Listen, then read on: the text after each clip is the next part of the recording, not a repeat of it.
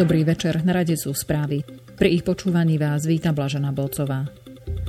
Odborový zväz Kovo začína zbierať podpisy na petíciu za vyhlásenie referenda o zastropovaní veku odchodu do dôchodku.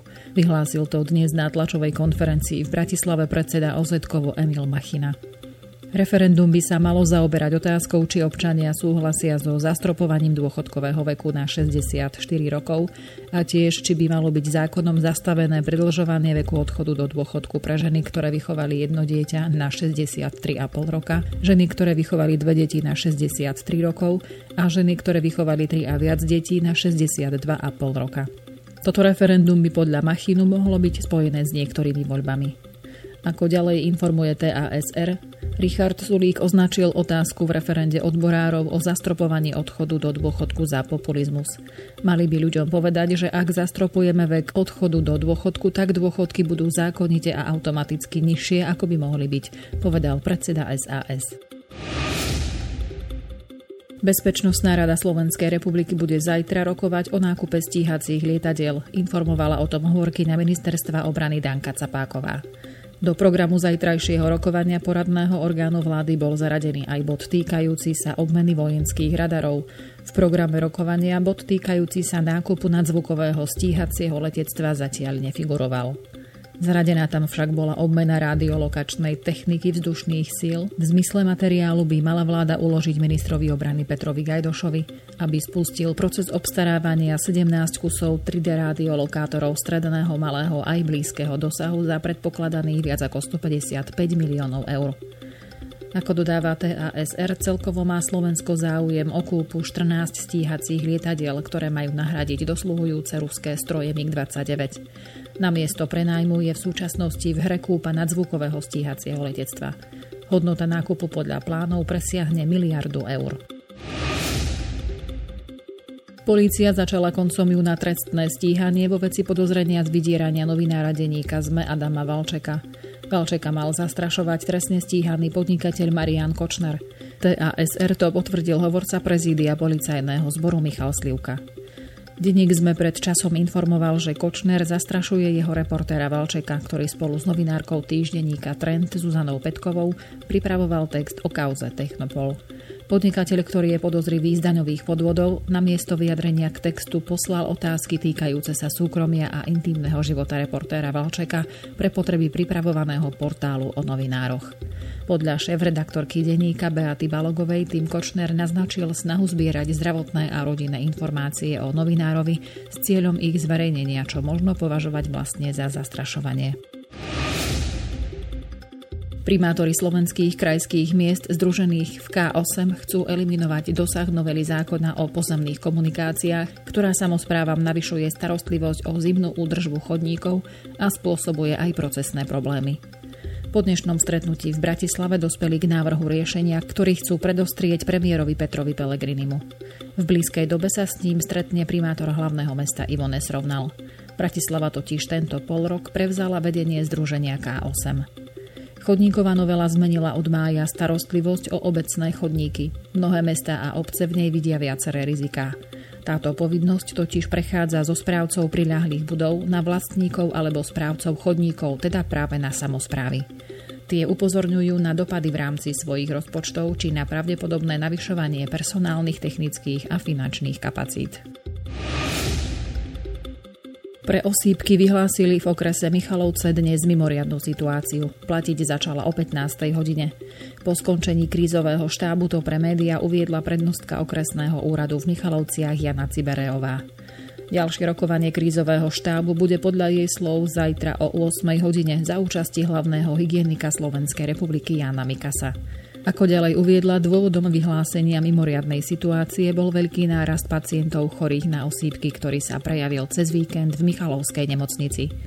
Ako TASR informovala hovorkyňa Úradu verejného zdravotníctva Daša Račková, v epidémii v okrese Michalovce a Sobrance evidujú od začiatku mája k 9. júlu 161 prípadov osýpok, z toho 68 je laboratórne potvrdených. Z celkového počtu ochorení sú 4 importované z Veľkej Británie a 9 profesionálnych.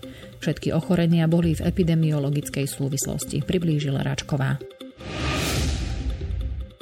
Koniec nebezpečným výrobkom výbor schválil prísnejšiu legislatívu EÚ.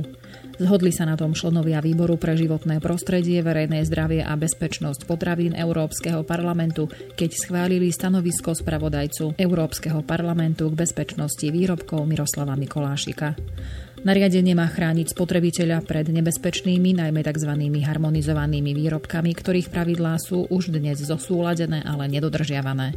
Takéto výrobky sú pre podnikateľov potenciálne nebezpečné, poškodzujú životné prostredie a vedú k narušeniu hospodárskej súťaže. Testovacie strediska EÚ majú poskytovať expertízu v zložitých oblastiach, ako je napríklad testovanie obsahu a množstva chemikálií v hračkách alebo v kozmetike. Orgány dohľadu nad trhom zasa majú získať nové právomoci. Schválenie stanoviska výborom uvítali spotrebiteľské organizácie naprieč Európskou úniou. Predstavitelia Českého hnutia ANO podpísali dnes popoludní koaličnú zmluvu s ČSSD a tzv. tolerančnú dohodu s KSČM.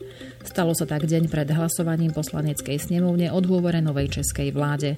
Informovala o tom spravodajská televízia ČT24. Koaličná zmluva upravuje vnútorné fungovanie vládneho kabinetu. Tolerančnou dohodou sa zase KSČM zaviazala k podpore vlády pri zajtrajšom hlasovaní o dôvere. Zároveň písomne potvrdila, že v budúcnosti nevyvolá hlasovanie o vyslovení nedôvery vláde. Druhá vláda Andreja Babiša požiada poslaneckú snemovňu o dôveru zajtra. Babiš ešte minulý týždeň vyjadril očakávanie, že pre vyslovenie dôvery vláde budú hlasovať všetci poslanci ANO, ČSSD a KSČM. Ak by nová česká vláda dôveru nezískala, musela by podať demisiu, podobne ako to spravil v januári prvý Babišov kabinet. Muž z Bulharska pašoval Iračanov, chytili ho v Česku. Jeho plne obsadené auto si všimla hliadka cudzineckej polície na juhomoravskom hraničnom priechode v Lanžhote, informoval dnes spravodajský server novinky CZ. Celá posádka skončila v rukách policajtov. Bulhar si vypočul obvinenie z trestného činu organizovania a umožnenia nedovoleného prekročenia štátnej hranice, za čo mu okresný súd v Břeclavi v zrýchlenom konaní vymeral podmienku a muža vyhostil. Iračania putovali späť na Slovensko, odkiaľ prišli. Ako povedal hovorca Českej polície, vodič sa preukázal platnými dokladmi svojej krajiny – Zostávajúca štvorica cestujúcich potom tvrdila, že žiadny platný cestovný alebo iný doklad, ktorý by ich oprávňoval na pobyt na území Českej republiky nemá.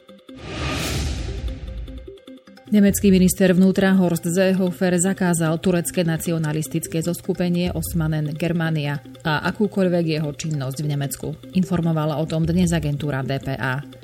Zoskupenie predstavuje vážne ohrozenie práv jednotlivcov i širokej verejnosti, uvádza sa vo vyhlásení rezortu vnútra zverejneného v Berlíne. Dnes zároveň prebehli domové prehliadky u členov skupiny v spolkových krajinách Bavorsko, Hesensko, Bádensko, Vrtembersko a Porínie Falcko.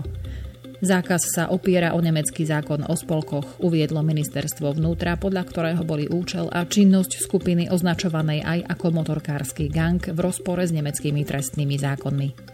Zákaz sa vzťahuje aj na všetky miestne organizácie a zoskupenia, ktorých je v súčasnosti v Nemecku činných 16. Nemecký minister vnútra Horst Seehofer dnes predstavil svoj nový plán kontroly a obmedzenia migrácie, informuje Sita. Ako povedal, k hlavným cieľom veľkého migračného plánu patrí rýchla deportácia ľudí žijúcich v Nemecku, ktorých žiadosti o azyl úrady zamietli a ktorí už požiadali o azyl v inom európskom štáte alebo ktorí majú zápis v registri trestov. Zehofer tiež uviedol, že na základe nového plánu všetkých žiadateľov o azyl umiestnia do centier, kde budú spracúvať ich žiadosti. Plán tiež počíta s tým, že uchádzačov o azyl zaregistrovaných už v iných krajinách Európskej únie pošlú priamo späť tam, kde prvý raz vstúpili na jej územie, predovšetkým do Grécka a Talianska. Podľa agentúry ČTK Taliansko nebude naspäť príjmať migrantov vrátených z nemecko-rakúskej hranice. Povedal to talianský minister vnútra Matteo Salvini v rozhovore s talianským denníkom Il Messaggero.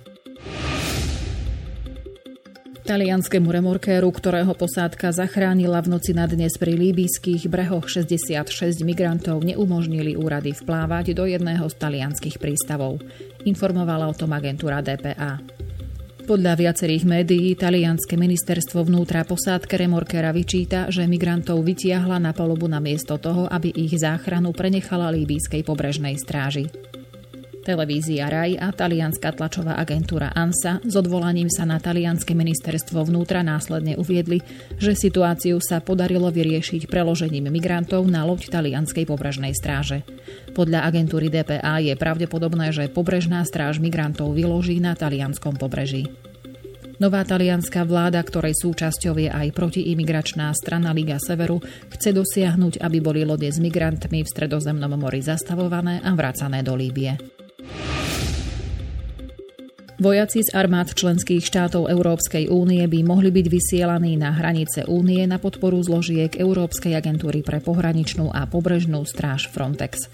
S odvolaním sa na vyhlásenie rakúskej armády o tom informovala agentúra DPA. Plán tiež predpokladá nasadenie vojakov EÚ na územiach mimo hraníc únie, ako je Severná Afrika. Na hraniciach môžu doplniť príslušníkov Frontexu, pokiaľ nedosiahnu plánovaný počet 10 tisíc. Zmienený návrh by mal byť predložený koncom augusta na neformálnom zasadnutí ministrov obrany EÚ, ktorému bude počas prebiehajúceho predsedníctva Rakúsko v Rade EÚ predsedať.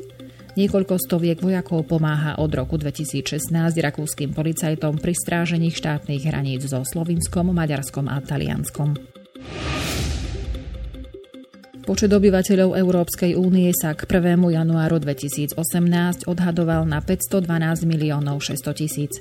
Ide o mierny nárast o 1 100 tisíc v porovnaní so stavom k 1. januáru 2017. Uviedol to dnes Eurostat, štatistický úrad EÚ, pri príležitosti dnešného Svetového dňa obyvateľstva. Podľa Eurostatu bolo v roku 2017 v EÚ zaznamenaných viac úmrtí ako pôrodov, takže prirodzený populačný prírastok bol negatívny. Zaznamenaný nárast populácie bol spôsobený čistou migráciou. Začiatkom roka 2018 bolo najľudnatejšou krajinou únie Nemecko, na druhom mieste figurovalo Francúzsko, potom nasledovalo Taliansko, Španielsko a Poľsko. Slovensko sa ocitlo pod hranicou priemeru EÚ. K 1. januáru 2018 mala Slovenská republika 5 miliónov 443 tisíc obyvateľov. V roku 2017 sa na Slovensku narodilo okolo 58 tisíc a zomrelo 53 900 obyvateľov. Americký prezident Donald Trump by si mal pred stretnutím s ruským prezidentom Vladimírom Putinom v Helsinkách uvedomiť, kto sú jeho skutoční spojenci. Uviedol to dnes predseda Európskej rady Donald Tusk, informuje TASR. Jeho vyjadrenie odznelo počas podpisu spoločného vyhlásenia o spolupráci medzi Európskou úniou a Severoatlantickou alianciou. Za EU dokument okrem Tuska podpísal predseda Európskej komisie Jean-Claude Juncker, v mene NATO generálny tajomník Jens Stoltenberg.